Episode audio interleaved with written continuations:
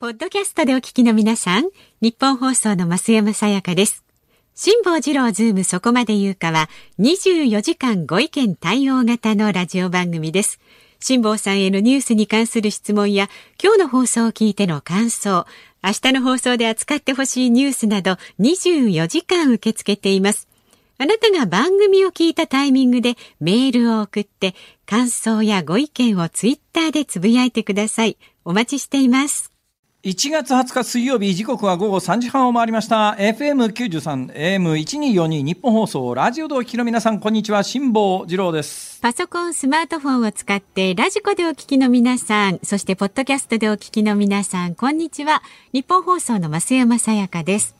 辛坊治郎ズームそこまで言うか。この番組は月曜日から木曜日まで冒険心あふれる辛坊さんが無邪気な視点で今一番気になる話題を忖度なく語るニュース解説番組です。いやー皆さんここで問題ですん？バナナ1本のカロリーと、はい食パン1枚のカロリーとどっちが多いでしょうか？あ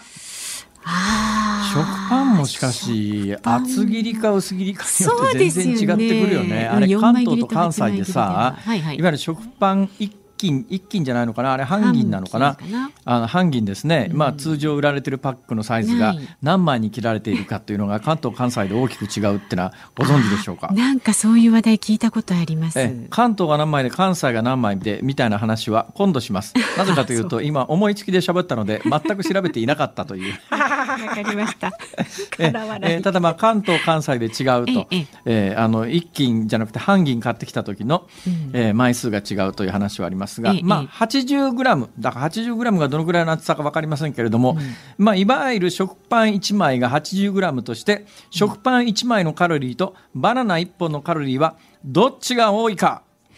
どっちが多いと思います？か食パンのような気もしますけどバナナ栄養があるっていうイメージもありますから、ね、バナナ栄養があるというイメージありますよね、ちなみにバナナといえばですねええ。昨日ちょっと何の話でそういうバナナの話になったかも忘れてしまいましたけども、はいはい、えー今日新聞を読んでいたら産経新聞にですね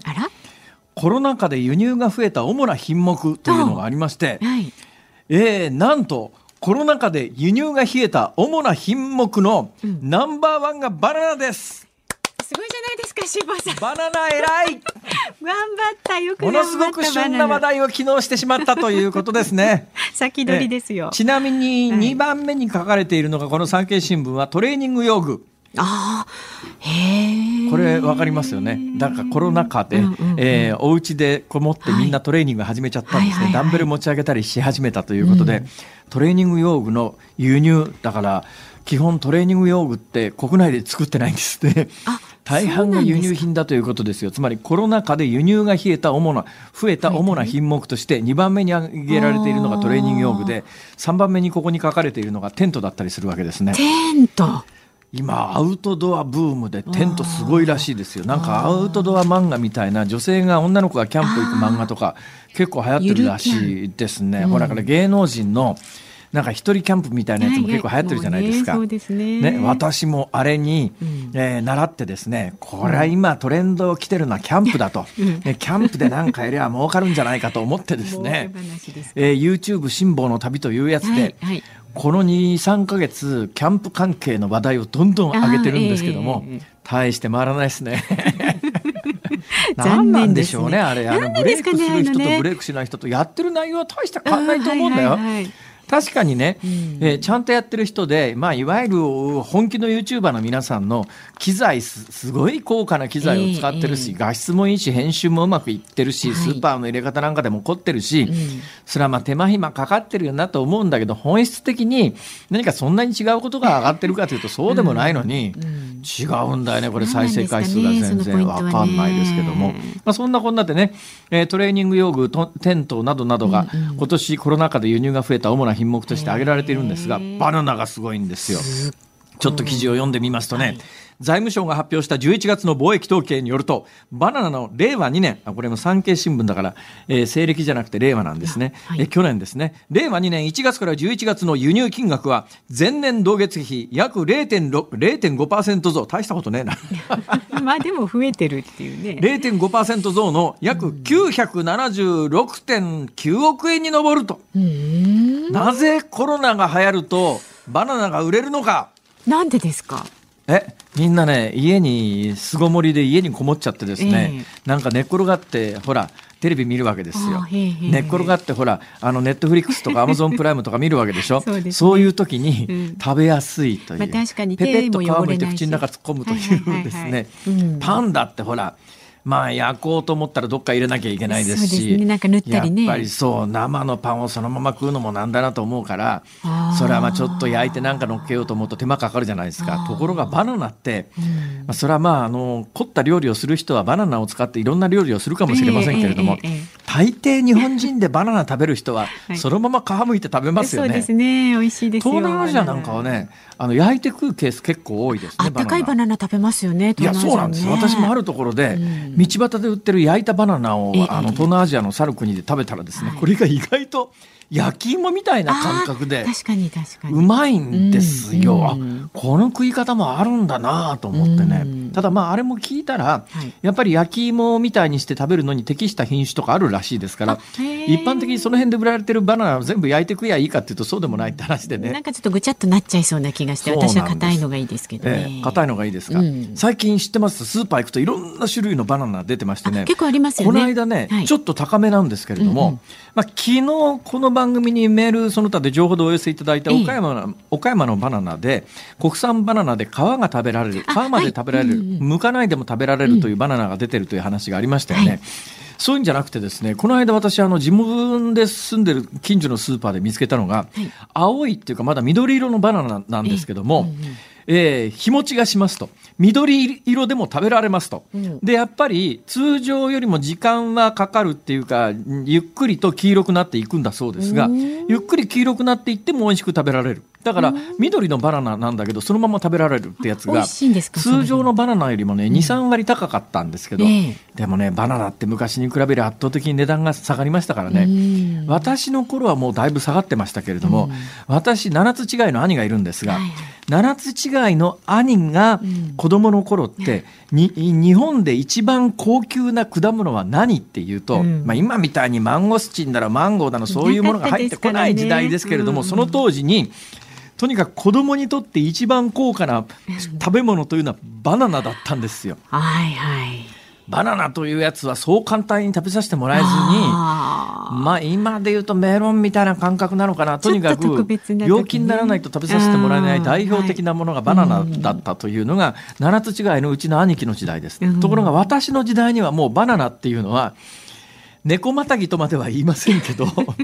ね、子供にとってもあまりにもありふれていて、そうそうバナナがあったからといって、うん、狂気乱舞して喜ぶようなものでもないっていうところになってきたのは、ねね、これなんでそうなったのかというと、はいはいバナナってやっぱりね輸入してこなきゃいけないと。輸入するのに、えー、日数かかると腐っちゃうとか。だからどうやってバナナを食べ頃のまんま輸入してくるのかという技術が確立していなかったんですね。私の兄貴の時代には、ええ、だから7つ違いのうちの兄と私との間で何が起きたかというと、うん、バナナの輸入革命が起きてるわけですよ。7年の間にね、うん、でそのどんな輸入革命が起きたかというと、はい、緑の間に収穫をして、うん、えー、輸入してきて室の中に入れて黄色くしてから出荷するみたいな、その室の中室って分かりますね。お部屋って書いて室ですけれども、まあ、どんな環境状況の中で、えー、熟成させるのかまでは私はあの知りませんけれども、だからそういう技術が確立して一気にバナナの値段が下がったらしいですよ。なるほど、ね、はい、でこのバナナでいうと最近ですね、はい、去年か一昨年かなんか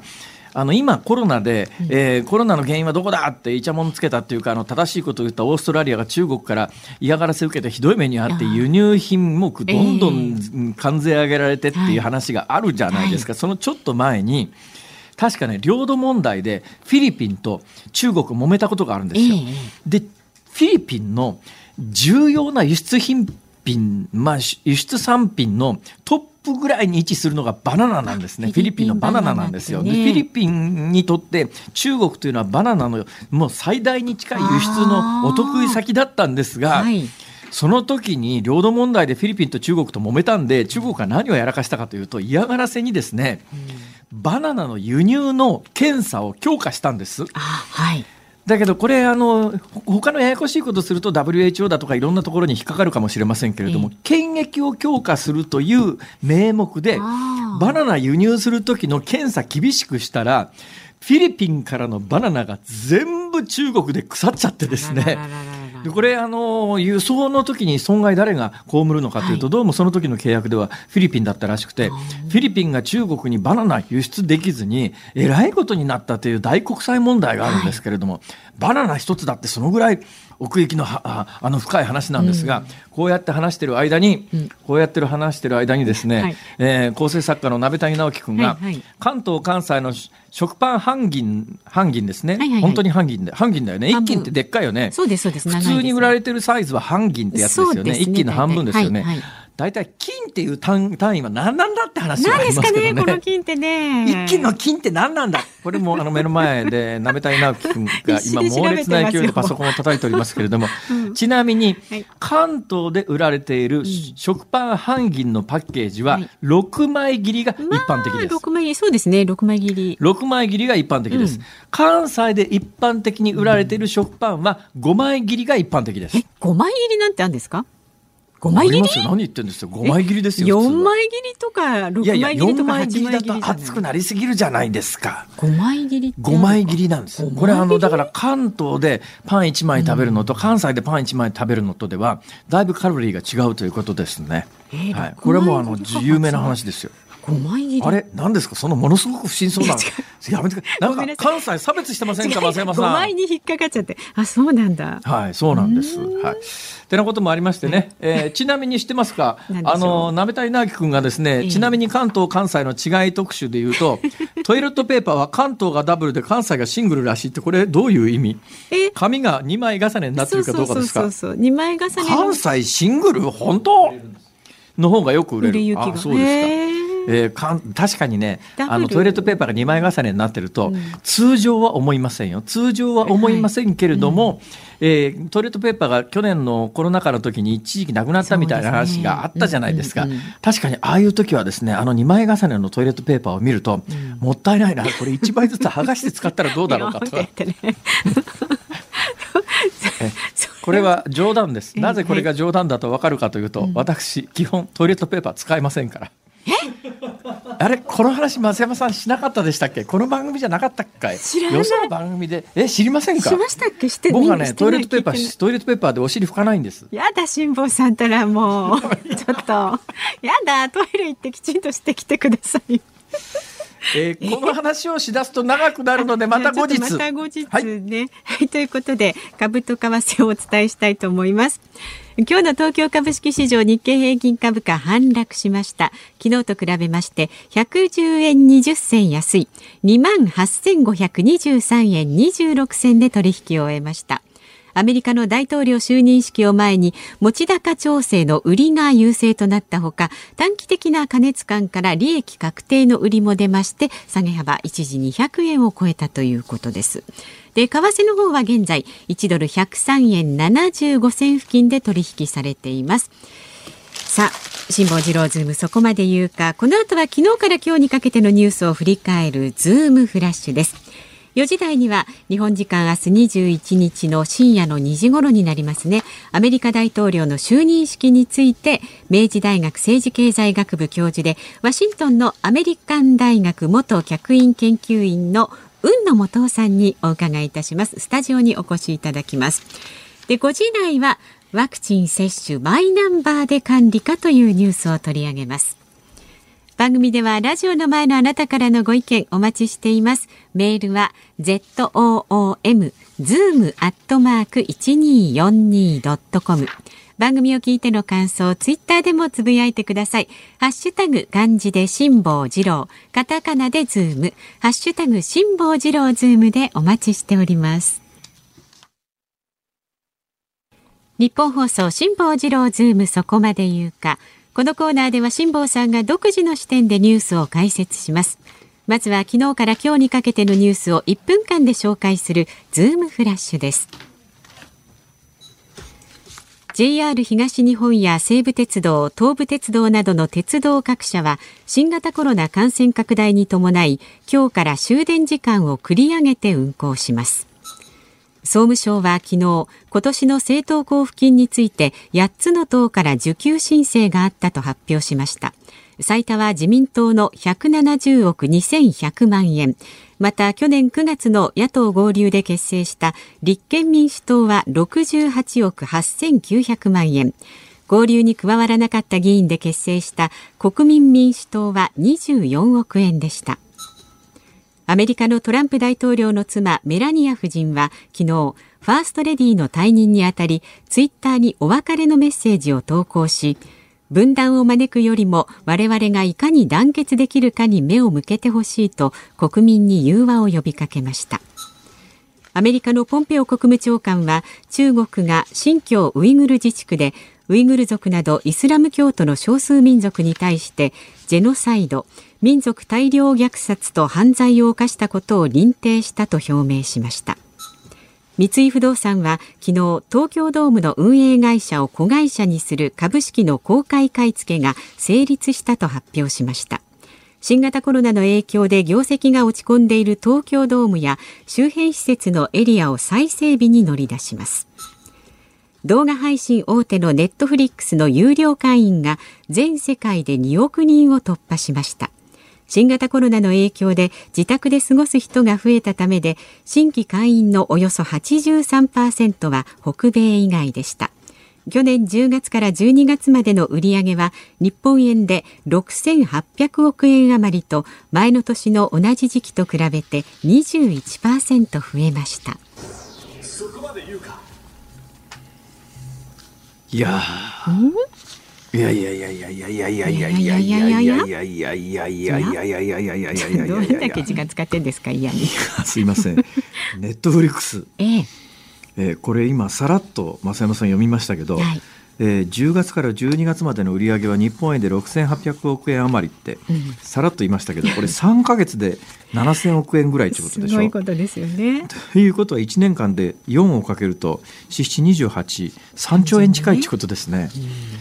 で何がすごいかってね、はい、ネットフリックスって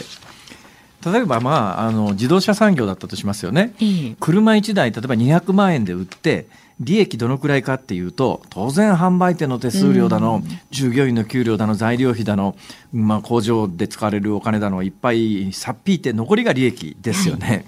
ネットフリックスってね、うん、売上高と純利益のこう比率のグラフがあるんですがこれ見たらすごいのがですね売上高の半分ぐらいが純利益なのよ。あ本当です、ね、こんな商売他にある？あ例えば1兆円売り上げたら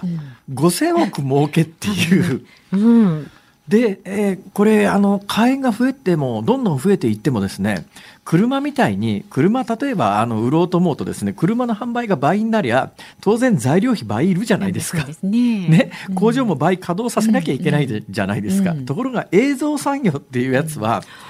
あの倍売り上げで見る人が倍になったからといって、はいはい、手間が倍にかかるかっていうとそんなことないのよ。そうですよね。だから会員が増えれば増えるほどもうなんか級数的にって言い方ありますけれども、うん、級数的に儲かるっていうそういう商売なんだよこれ。やっぱ辛坊さんバナナじゃなくてこっちじゃないですか 授業をやるんだそうだなつくづく思いましたね。ね私ね昨日申し上げたようにですね、えー、ポポーであるとか。そういろいろ考えてるけど ポポーであるとか梨であるとか柿であるとかいろいろ考えたんですよ、うん、ね、え今一番考えてるのは、うん、え種がただで手に入るアボカドを食べた後 これを植えることによってね、これを自宅で鳴らせないかと。だけど昨日ね、えー、あの千葉の坂戸じゃないや。坂戸じゃない。松戸。ですね。坂戸は埼玉ですね。ややこしいな。千葉の松戸で長高さ10メートルぐらいの巨木になった、えー、30年前に植えたアボカドで、うん、えー、ワンシーズン100個ぐらいになりますって話があるじゃないですか、えー、昨日気になってですね、はい、この間私アボカドを近所のスーパーで見た時に2種類あって、高級な方は200円近くしたんですよ、はい、だから高いアボカドって200円ぐらいするのかなと思って昨日改めて気になって帰りにスーパーに寄ってみたら 74円で売ってましてですね 1個。あそうですかそれは安いですね。これだけど外国で収穫をして、ね、日本まで運んできて店頭に並べて74円でいろんなところのマージンがかかって。これ生産者に一体いくらいってるんだとか考えるわけですよ。そう考えたらネットフリックスボロいな。ボロいって言い方もどうかと思いますけど。やったらどうですか、辛坊さん、こういうの。いや、だから、こういう、これからはやっぱりこういう産業にシフトしていくのかな、だけど、まあ、命に関わらないとは言いながら、まあ、うんまあ、私はネットフリックス、アマゾンプライムはね、頑張ってるなと思いますし、こういう産業は、あの、え、偉いなと思うんだけれども、だけど、まあ、お腹いっぱいにならないっていうか、あの、70円のアボカドは、こう、はい、命を支える、なんかベースのところにあえー、ありますよね。バナナ一本にしたところで、なんかそういうところの利益がすごく少なくて。え、心が潤うじゃないですか、こういうものは。あ。回し物。え楽しんでますから私結構。あそうですね、うん、そうです。愛の不時着ですね。ネットフリックスといえば去年は愛の不時着でしたよね、うんうん、あの鬼滅はネットフリックスでもアマゾンプライムでもどっちもやってましたけどネットフリックスでしかやってないっていうのもあるわけですよ、うん、それでやっぱそれだけ儲かるとね、それだけ儲かるとやっぱ面白いもの作れるんですよ。やっぱね資本力って大きいですでなんで韓流ドラマっていうのは、まあ、まさにその愛の不時着にしろ、まあ、ちょっと愛の不時着にしろ韓流ドラマちょっといくらなんでも口頭向けじゃねえみたいなところもあるらしいですけどね、私はそんなにハマって見たことがないんで、ただ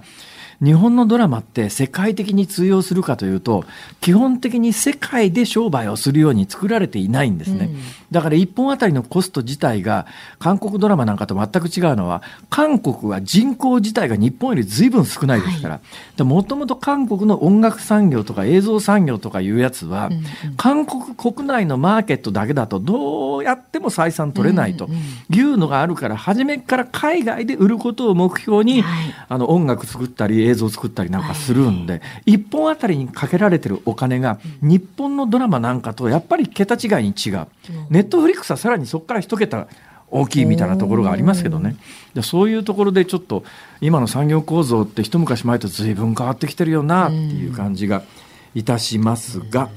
さて、その前の前の前、あ、今日ごめんなさいね。その前の前の前以外にですね、はい、私最近新聞読んでて本当に大切なことは、うん、ベタ記事というかあの小さな記事でしか載ってないなと思ったのは今日つくづく思ったんですが、えー、今日ざーっと新聞読んでて小さなもういわゆるベタ記事というのは、えー、新聞ってこう段組になってますね、うん、縦の高さがまあ4センチから5センチぐらいのところの中に縦書きでこう字が埋まってるじゃないですか、はい、これをまあ1段というわけですよ、うん、でここの1段の中で見出しも含めて完結するのをベタ記事とこういうわけですけれどもそのベタ記事の中でですね、えー、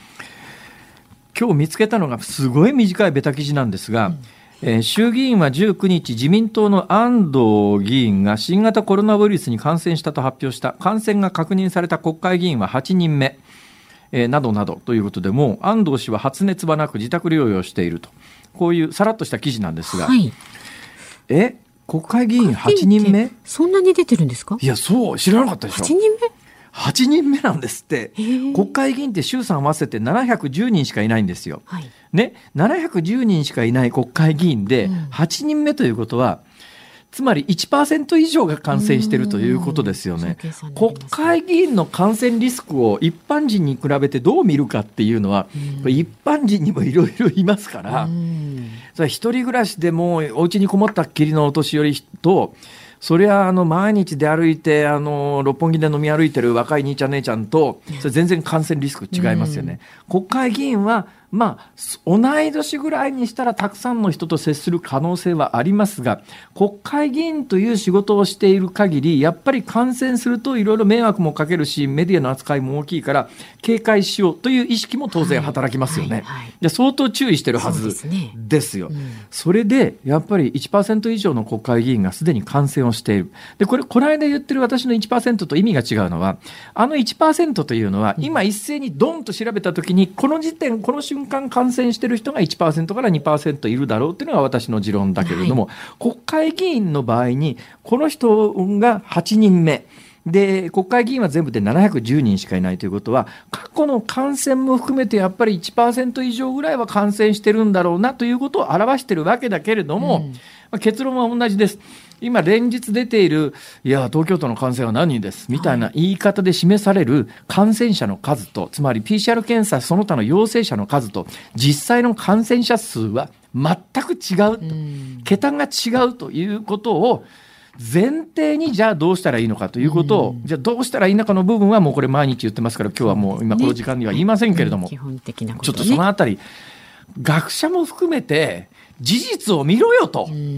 私が言いたいのはそれだけです。はい。以上ズームフラッシュお届けしました。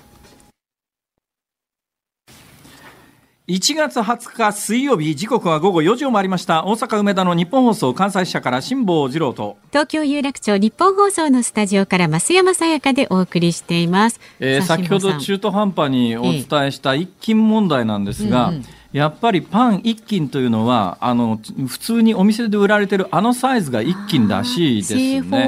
そうなんです。大きさは約12.5センチ四方、これが1斤の基準だそうです。はい、で、公正競争規約というのがあるらしいですが、食パン1斤は340グラム以上と定められているんで、だから我々がさっき6枚切りだとか5枚切りだとか言ってるやつは、うん、あのサイズで1斤で正しいらしいです。もともと金というのはね、借款法の重さの単位なんですけれども、もともとの借款法上の金と、うん、今の食パン1斤の重さとは、あの直接はリンクしてないみたいですね。はい、というようなことが、この短時間の間に分かりまして、何が一番衝撃だったかというと、はい、あパン一斤はあのサイズが一斤だったんだっていう。いや、私もあの長いのが一斤そう、最近あの長いの売られてますよね。あれがやっぱりね、業界では一本っていうそうですけれども、ね、あれ焼く型によって、うん、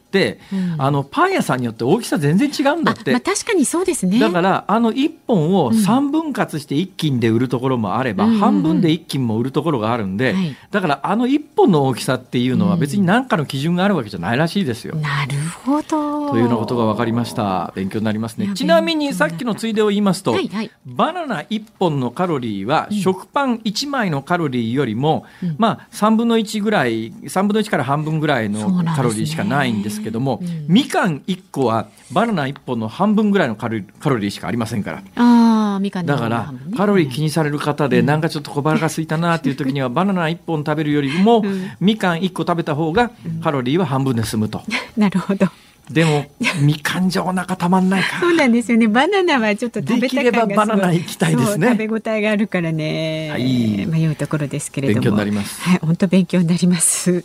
えー、ラジオの前のねあなたからのご意見をお待ちしております。今のところですねパンとかバナナとか、はいジロー尻拭かないの？っていうあのメールとか。尻拭かないことに関してはね、誤解を招くからちゃんと申し上げておきますけど、あの、あくまでもですね、はい、あくまでも、はい、あの、高性能のシャワートイレが完備されているトイレでお尻を拭い、あの、洗った場合に限りますよ。その時に私が何が嫌かというと、お尻に水滴が残るじゃないですか。うんね、あそこをトイレットペーパーで拭くと、うん、お尻にトイレットペーパーがつくことがあるじゃないですか。私、生理的にあれが許せないんですよ。だからどうするかというと、はい、あのシャワートイレで洗った後は、お尻を高速で振るんです。やだ。そういう賛同は得ないと思います、なかなか。やだ。やだ。なんかあの、アヒルみたいですね。ちょっとボロボロボロってね。犬の濡れた時とかね。まあいいですけど。はい。ラジオの前のあなたからのご意見は、ズームアットマーク 1242.com。ツイッターは、ハッシュタグ、辛坊治郎ズームでつぶやいてください。この後は、海野素央教授と一緒にアメリカ大統領就任式にズームします。ニッポン放送がお送りしています。辛坊治郎ズームそこまで言うか。辛坊さんが独自の視点でニュースを解説するズームオン。この時間特集するニュースはこちらです。アメリカ大統領就任式、退任する大統領152年ぶりに就任式欠席へ。日本時間明日21日深夜2時から行われるアメリカ大統領の就任式にトランプ大統領が参加しない意向を表明しました。退任する大統領が就任式を欠席するのは1869年のグラント大統領の就任式に再選できなかったアンドリュー・ジョンソン大統領が欠席して以来152年ぶりになります。さあでは専門家をお迎えしてお話を伺っていきます。明治大学政治経済学部教授でワシントンにあるアメリカン大学元客員研究員の雲野元さんです。よろしくお願いよろしくお願いいたします。よろしくお願いします。東京のスタジオにわざわざお運びいただいてありがとうございます。こちらこそありがとうございます。直接お目にかかれないのが本当残念ですけれども、うん、いいおお元気そうですね。あありがとうございます。あれですか？今日もメイクしてらっしゃるんですか？いや今日してません。今日はしてないんですか？ですけど朝わかめ食べてきましたバナナも食べてます。わかめ、バナナ。聞いてますよ、そんなこと。そうですか、えー。健康的な食生活を送ってらっしゃると。どうなんですかね、今晩、だから実際の就任式は、えー、アメリカ時間の1月20日の正午って決まってるんですよね、あれね。そうですね、日本時間の2時、午前2時ですかね。14時間時差があるっていうことですね。はい。えー、だから、日本時間の1月21日、明日の深夜2時そうですね、えー、に、えー、就任式が行われる、はいえー、いうことなんですけども、まあ、ようやくここまで来たなって感じですか？そうですね。ですけども、トランプ大統領就任式に出席しません。そして普通でしたら現職の大統領が次期大統領をホワイトハウスに招いて一緒に写真を撮る。はい、オバマさんの場合はトランプ大統領に手紙を残しましたよね。その手紙で北朝鮮問題が大変なんだとか、えそういったことがない。つまり、今回ですね、あの、バイデンさんは、その、合衆国憲法に忠誠を誓います、右手を上げて、ええそういう意味があるんですけども、ですけども、本当でしたら、やはり、議会の乱入事件の後ですから、融和してるっていう姿を、やはり見せるべきなんですよね。ね。特に議会乱入事件の後ですから。はい、はい。はい、いや、あのー、もうちょっと根本的なことで疑問があるいくつもあるんですけども、はい、あのアメリカって基本ほら信教の自由は認められてるというかそういう国ですよね。もともとあの信教の自由を求めて、えー、アメリカに渡った皆さんが作った建国した国ですから、す、え、べ、ての原則にそういう言論の自由だとか信教の自由だとかあると思うんですけども、えー、さはさりながら信教の自由って要するにキリスト教を信じる自由なんだろうなと思うのはこの大統領就任式でも必ず教会行きますよね。でなんか聖書に聖書にバイブルに手を置きますよね。はい。あれって他の宗教の人からすりゃ不快じゃないかと思うんですがどうなんですかね。つまりすべて、コーランからすべてを置いた方がいいってことですか？いやいや、そうじゃなくて、あれ、ね、あの、多分歴史的に見ると、それでみんないいと思って納得してるんだろうけど、だんだんそのあたりも変わっていかざるを得ない時代が来るのかしらとか思ったりするんですよ。そうですね。ただ、トランプさんは、やはりあの、メリークリスマスを、クリスマスと言おうという運動を起こしましたよね。ああ、今、メリークリスマスは、要するにユダヤ教の人たちとか、他の宗教の人たちに配慮をして、メリークリスマスって言わない別の、なんかハッピー、ハッピーハロウィンじゃねえや。ハッピーホリデー。ハッピーホリデーっていう、っていうふうに、今、あの、言い換えが進んでますよね。それトランプさんが、ええ、あの、もう一度キリスト教の国に戻したいってことで、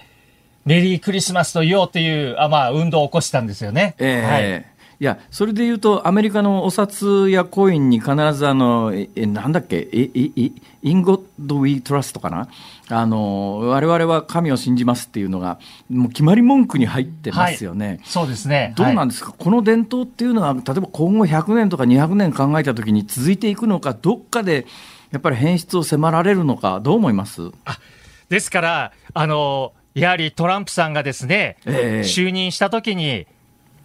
イスラム国からの入国制限の大統領令を出しました。今回はバイデンさんが、その入国制限を解く。方の大統領令を出すわけですよね。えー、ですから、その、まあ、宗教も絡んだせめぎ合いっていうのが大統領令をめぐってもありますよね。うんまあ、今もしかするといろんな意味で、まあ、せめぎ合いというか過渡期とかいろんなことが起きてるんだろうなアメリカではとなんかそのあたりも思いますね。そうですね。はい。さあ今日の、まあ、日本時間でいうと明日になりますけれども、えー、大統領就任式っていうのはどういうプロセスで行われるんですか？えもうこれはあの合衆国大統領がですね、はいはい、やはり合衆国憲法にあの忠誠を違うということをですね、ええ、あの、アメリカ国民、あるいは世界にですね、いわゆるあのメッセージを送るわけですね。ただ、先ほども申し上げましたように、今回はあの議事堂の乱入事件がありましたから、本当でしたら、やはりトランプさんが参加する。トランプさんがホワイトハウスにまずバイデンさんをご招待するというのが、まあ、融和を示す意味で、お大きな意義があったんじゃないかなと、私は考えてるんです。そうですね、でもそれがまあ現実にはならなかったわけで、はい。えー、それの影響って、やっぱり相当大きいんでしょうか？そうですね、やはり、あのバイデンさんはですね、ですけど、実はトランプ大統領来なくていいって言ったんですよ。はあ、なんで？いや、来なくていいってはっきり言ったんですよ。いなくていいんだって記者会見で。はあ、ですから、もうバイデンさんはですね、もう、あのー、その早くですね、ええ、バイデンさんが言うんですよ。暗黒の時代って呼んでるんですよ。トランプ大統領の4年間を、ええ、暗黒の時代のページをめくりたいんだと。ええ、新しいページをめくって前進したいんだということを言ってますね。え、ですから、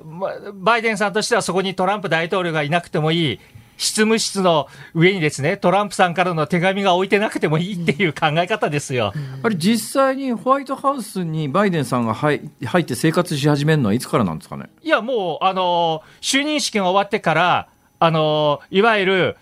あの、ケネディさんのナショナルセメタリーってありますよね。はいはいはい、はい、あの、あの、あの、お墓ですね。お墓に無名兵士のお墓に行って、はいはいはい、あの、そこで、まあ、あの、たくさんの方が亡くなってますから、ええ、その方たちに喧嘩して、はい、そこがすごいですよね、はい、報告しに行って、え、私が46代大統領ですと、はい、そしてホワイトハウスに入って、すぐに、えー、大統領令を出しますね、先ほどのイスラム国からの入国の制限をあの解くとかですね。はいトランプさん大統領になった時に、これごめんなさい、私のうろ覚えの記録記憶なんですけども、なんか内装結構お金かけて変えるのに時間がかかってみたいなことがあったような気がするんですけども。そうですね。トランプ大統領、ホワイトハウスの、あの、内装を変えたんですよね。はい。さすが不動産屋さんです。いや、どうなんですかね。バイデンさん元に戻すんですかね。どうするんですか、ね、バイデンさん元に戻すか。そうですね。あの、それで言うとね、それで言うと、そのホワイトハウスに入るまでのセレモニーって、要するにパレードも含めて、大統領就任式の一つの大きな伝統があるじゃないですか、はい、今回、コロナのせいで、そのパレードなくなるらしいですね。そうなんですよね、私、あの2008年と2012年のオバマさんの時の、あの、就任式のパレード行きまして、オバマさんのスタッフと、あの、本当にもうお祝いなんですけども、まあ、今回は、あのー本当にもう異例中の異例ですよね、えー、はい、制限の中の制限、限界体制の中の就任式ですけども、バイデンさんがその宣誓をする意味というのは、やはり襲撃したボートに対して民主主義が勝ったんだと。ええ、つまりですね、あの襲撃で民主主義っていうのは脆弱じゃないかっていう意見が出てるんですよ。はいはい、民主主義は壊れやすいんだと、え。ですけども、バイデンさんはツイッターでそうじゃないんだと。民主主義は強いんだと、あえてツイッターで、えー、昨日私見ましたけど、ツイートしたんですよ。えー、ですから、先制の意味というのは民主主義が勝ったんだと、ボートに勝ったんだというメッセージもあると思います。なるほど。あの全然本論と関係ない話なんですけど、はい、私あの、キャピタルヒルってあの辺りこう見に行ったときに、えー、リンカーンの巨大な椅子に座ってる像があそこにありますよね。はい。なんかリンカーンだけどうして特別なんだろうと思ったんですけど、やっぱアメリカ大統領の中でもリンカーンっていう人は特別な人なんですか？そうですね、リンカーン、オバマさんは、リンカーンさんは共和党なんですけども、ええ、民主党のオバマさんはあの、共和党のリンカーン大統領を一番尊敬してるって言ってますよね。それはやはり奴隷解放があったから。はい。ええ、ですけども、今回、あの議事堂に入ったボートの中に南軍の旗を持った人がいましたよね。はあはあ、それほど今のアメリカ社会っていうのは南北戦争のように分断してるっていう象徴なんでしょうね。えなるほど、はい、それでいうと、今もう限界体制らしいですが、中中に今日の報道なんか見てたら、その警備する兵士の中に、はい、もしかすると、なんかそういう危険な行動するやつがいるんじゃないかっていうんで、はい、兵士の身辺調査までやってるって話があるんですが、ええ、そんなに緊迫してる状況なんですかね？そうです、それはですね、結局、あの1月6日の議事堂乱入事件で、ボートたちを助けた議会警察がいるからなんですよ。警察っていうのはトランプさんの支持者ですよね。はいはい、去年の5月25日、ジョージ・フロイドさんが白人の警察官によって暴行死されました。はいはい、しかしトランプさんは警察官を擁護した。警察警察官の味方だったわけですよ。ええ、それはトランプさんの支持基盤のコアな部分に警察官がいる。ですから、今回の乱入事件でも、ボートたちを助けた警察官がいる。実際に自撮りもしてましたよね。警察官がボートと一緒に自撮りしたり、楽しんでる警察官もいたわけですよ。ははですから、やはり、その周辺の中にも、やはり軍の関係者っていうのはトランプ支持者が多いんですよ。ですから、周辺の中でも、そのトランプ支持者に情報を流す、あるいは擁護する人がいる危険性があるので、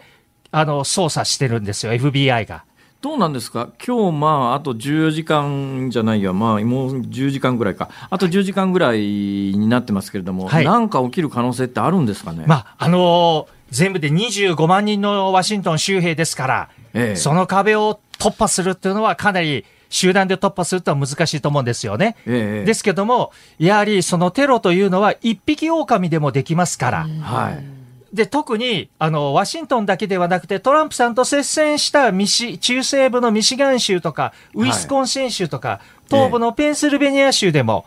限界体制ですから、はい、まあ、一匹狼でもできるので、あの、特に、あの、注意が、テロは必要ですよね。はい。まあ、要するに無事に行われることを祈りつつ、でも、実際何が起きるかわからないという側面は、あるっていうことですな。そうですね。特にですね、あの、ロイター通信が、最新の調査で、ええ、その、議会の乱入事件がですね、え、民主主義を傷つけましたか？それとも守りましたかっていう調査やりましたら、ほうほう。共和党支持者の70%が傷つけたって答えてるんですけども、はあはあ、共和党支持者の17%が民主主義を守ったって言ってるんですよ。ほうほう。あの暴動が、で、しかもですね、あのー、暴動した人たちは犯罪者でしたかっていう、今度調査を USA Today 氏がやったんですよ。えー、そうしましたら、その、もちろん犯罪者の方が多かったんですけども、えー、彼らの行動には一理あると答えた人たちっていうのも約25%いるんですよ。ですから、はい、そういったあのまあ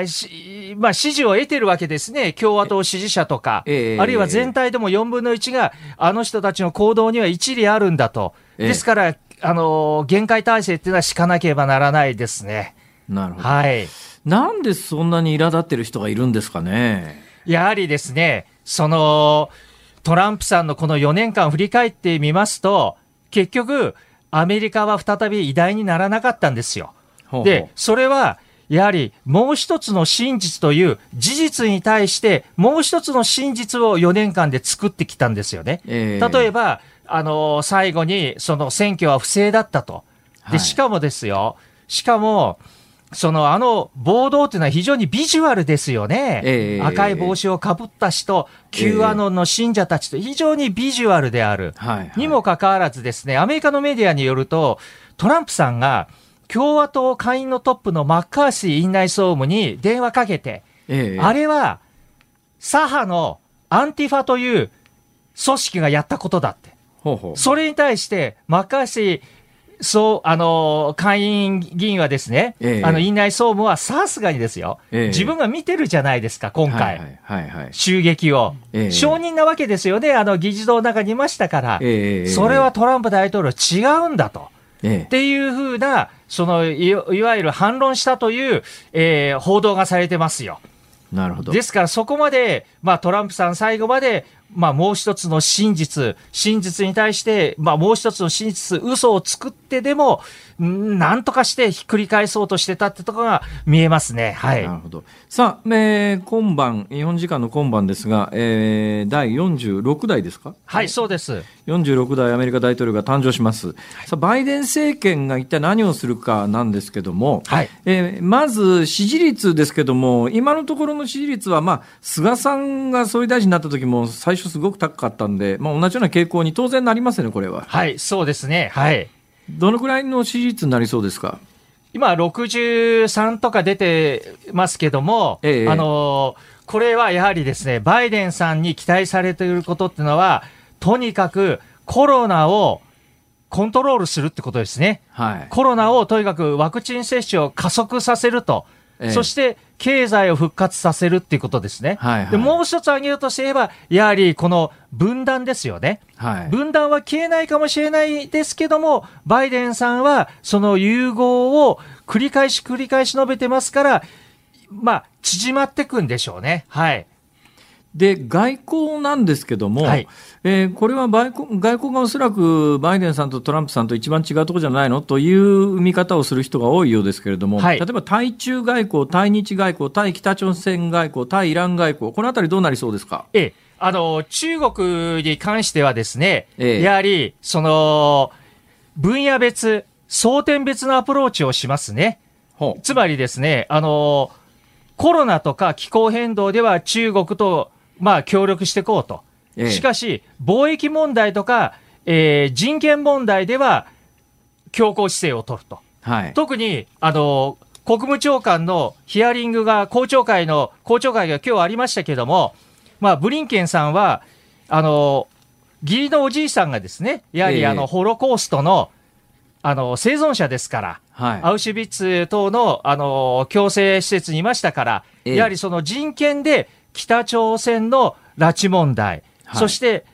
人権で香港の民主化活動家の問題、ええ、人権で中国のウイルム族の問題、この人権でこう軸ができますよね。ですから、日本は、その、やはり粘り強く、えー、ブリンケンさん、あの、バイデンさんに人権で訴えていくっていうのは一つの方法だと思うんですよ。はい。それで言うとね、今、まあ、ウイグル新疆自治区っていう話がありましたけれども、今日ですか、だからアメリカ時間の、えっと、1月19日ですね、トランプ大統領が辞めるっていう前日になって、アメリカ政府、これ、誰かごめんなさい、手元に資料がなくなっちゃったな、あのアメリカ政府の高官が、やっぱウイグルで中国がやってることは、あれはあの民族浄化に近いっていうか、あのジェジェノサイドだっていうような、えー、あの言及をしてますけれども、これこのタイミングであのそれに動きがあったっていうことは、どういうことなんですかね？えあのもう本当にあの退任の直前ですよね。アメリカの国務長官ですね、ポンペオさんですね、これ言ったのはね。ポンペオさんはですね、はい、あのまあ、ここ、もうトランプさんが結局、もうカウントダウンだと。はい、結局もう、いわゆる共和党からパージされるかもしれないんですよ。追放されるぐらいですね、もし有罪判決が出ると上院で、マコネル院内総務が今日ですね、ええ、ボートの、あの、ボートはやはりトランプさんに先導されたってことをはっきり議場で述べたんですよ。ええ、そうするとですね、ポンペオさんにチャンス回ってきますよね。2024年。ああ、次の大統領選をめ見越してっていう感じですか、ね、ポンペオさん、当然ですね、チャンス回ってくるんですよ。ほうほうですから、この、もう、トあのトランプさんが、その、結局ホワイトハウスを去る、この、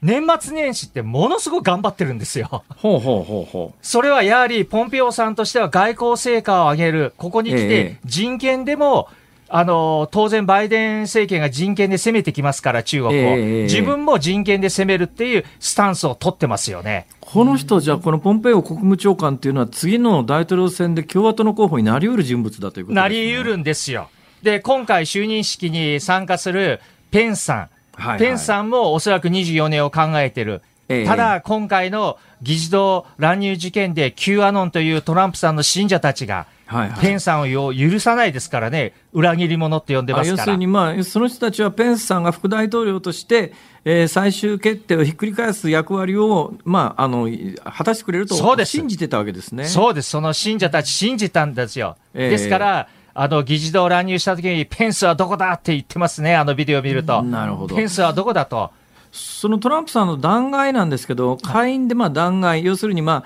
ああの裁判が、上院での裁判が始まることがもうこれ決まりました、上院での裁判、どうなりそうですか？上院での裁判は、あの今ですね、その指を折っただけでも、6、7人の上院議員は、はいトランプさんの有罪評決に賛成票を入れるんですよ。共和党。共和党です。はい、そうすると17票が必要なんですよ。おそらく今、11票ぐらい欲しいんですよ。はあはあ、そこで、マコネルさん、マコネルトップの院内総務次第なんですよ。なるほど。そのマコネルさんが、有罪評決に賛成票を入れるといえば、一気に票が動くんですよ。なるほど。これだけどね、もう今晩に退任するわけで、退任しちゃった人間を今からクビだっていう裁判やって、あんまり意味がないんじゃないかとも思うんですけども。それはですね、辛坊さん、そこのところはですね、ええ、有罪になると、え、次にですね、はい、トランプさんの公職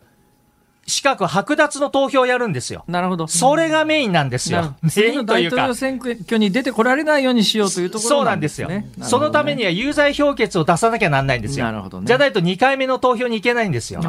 そうなると、あの、海野さん。はい。またそのあたりの解説で出てきてもらわなきゃいけません。はい。引き続き。お願いします。もうぜひ。はい。いつまでも一緒に。いつまでも、春以降も一緒に。ちょっとあの、コロナ解けたら一緒にアメリカ行きましょう。お願いします。サンディエゴに住んでました。あ、マジよろしくお願いいたします。はい、海野素央さんにお話を伺いました。ありがとうございました。1月20日水曜日時刻は午後5時を回りました。辛坊治郎です。ニッポン放送の増山さやかです。辛坊治郎ズームそこまで言うか。ここで辛坊さんのエンディングリクエストコーナーです。はい。今週はインスピレーションシリーズ本番に突然思いついた曲をかけていただくというかなり無謀な試みをしておりますが、はい、今日思いついた曲は、うん。山下久美子バスルームから愛を込めて。おお随分と。これいつ頃の曲ですかね？おそらくあれですね山下久美子さんのデビュー曲ぐらいですねお若い頃のですねそうですか山下久美子さんって松山さんとどっちが上？あのおそらく山下久美子さんの方が先輩かと思われます。ああ、なるほど。そうなるとかなり昔の曲なのかしら？いやまあそう八十年あ千九百八十年だそうです。デビュー曲今情報が入ってきましたけどね。千九百八十年なんだ。四十一年前か。そうですね。ちょうど私が子供の頃ですね。いや私も子供そんなわかりやすい嘘をつくなよっていうね。そうですよね、はい、はい、そういうツッコミを期待しておりました。ごめんなさい、はい、えー、失礼しました。じゃあお願いします、山下久美子バスルームから愛を込めて。お願いします、えー、メール一枚だけいきますか？じゃあ、はいはい、誠一さん横浜市の方。あの食パンのねあの関西と関東のね、ま、あの枚数の違いについてなんてありましたけれども、あの関西五枚関東六枚で一気が出来上がってるってやつですね、うんうん、はい、関東と関西の違いについて関西の人人に笑われたのは関東の石油ポリタンクは赤いというのを伝えたら思いっきり笑われた。関西は青が主流ですもんね。そうですね。関西の石油のポリタンクは水色が主流ですね。赤もありますよ。赤もありますけど、えー、確かに私の家の、えー、石油ポリタンクは水色です、はい、間違いありませんまあ、水色のポリタンクってあんまりないですか？ないないない見たことない。ないですか、なんか水色だと水タンクみたいな気がしますけど、水タンクはね半透明の白が多いですね。ああなるほどね。はい。へええ赤はねあの今ポリタンクにガソリン入れるのはいろんな消防法その他で全部禁止だから、うん、もう絶対入れてくれませんけれども、うん、ガソリン運ぶ場合はガソリン蛍光管っていう金属製の管が必要ですがあれは赤く塗られてますがあれ多分ね日本全国どこでも赤だと思いますけどね。はい、そんなこんなで。いや関東関西違うこといっぱいありますよ、やっぱりね関西人が関東に行って一番びっくりするのがね、はい、駅そば食った時ですね、はい駅そば駅うどんを食べた時にまああれね多分ね使われる醤油の色が違うんですよ、うん、薄口醤油と濃い口醤油の違いがありますよね、関東のうどんそばの出汁は、うん、とにかく見た目がですね真っ黒なんですよ。そうですね。関西のうどんの出汁というのは基本的に、半透明に近いぐらいのちょっとなんか茶色い色がついて、ちょっと茶色い色がついてるっていうのもまあ、料理の表現としては最悪の表現ですけども、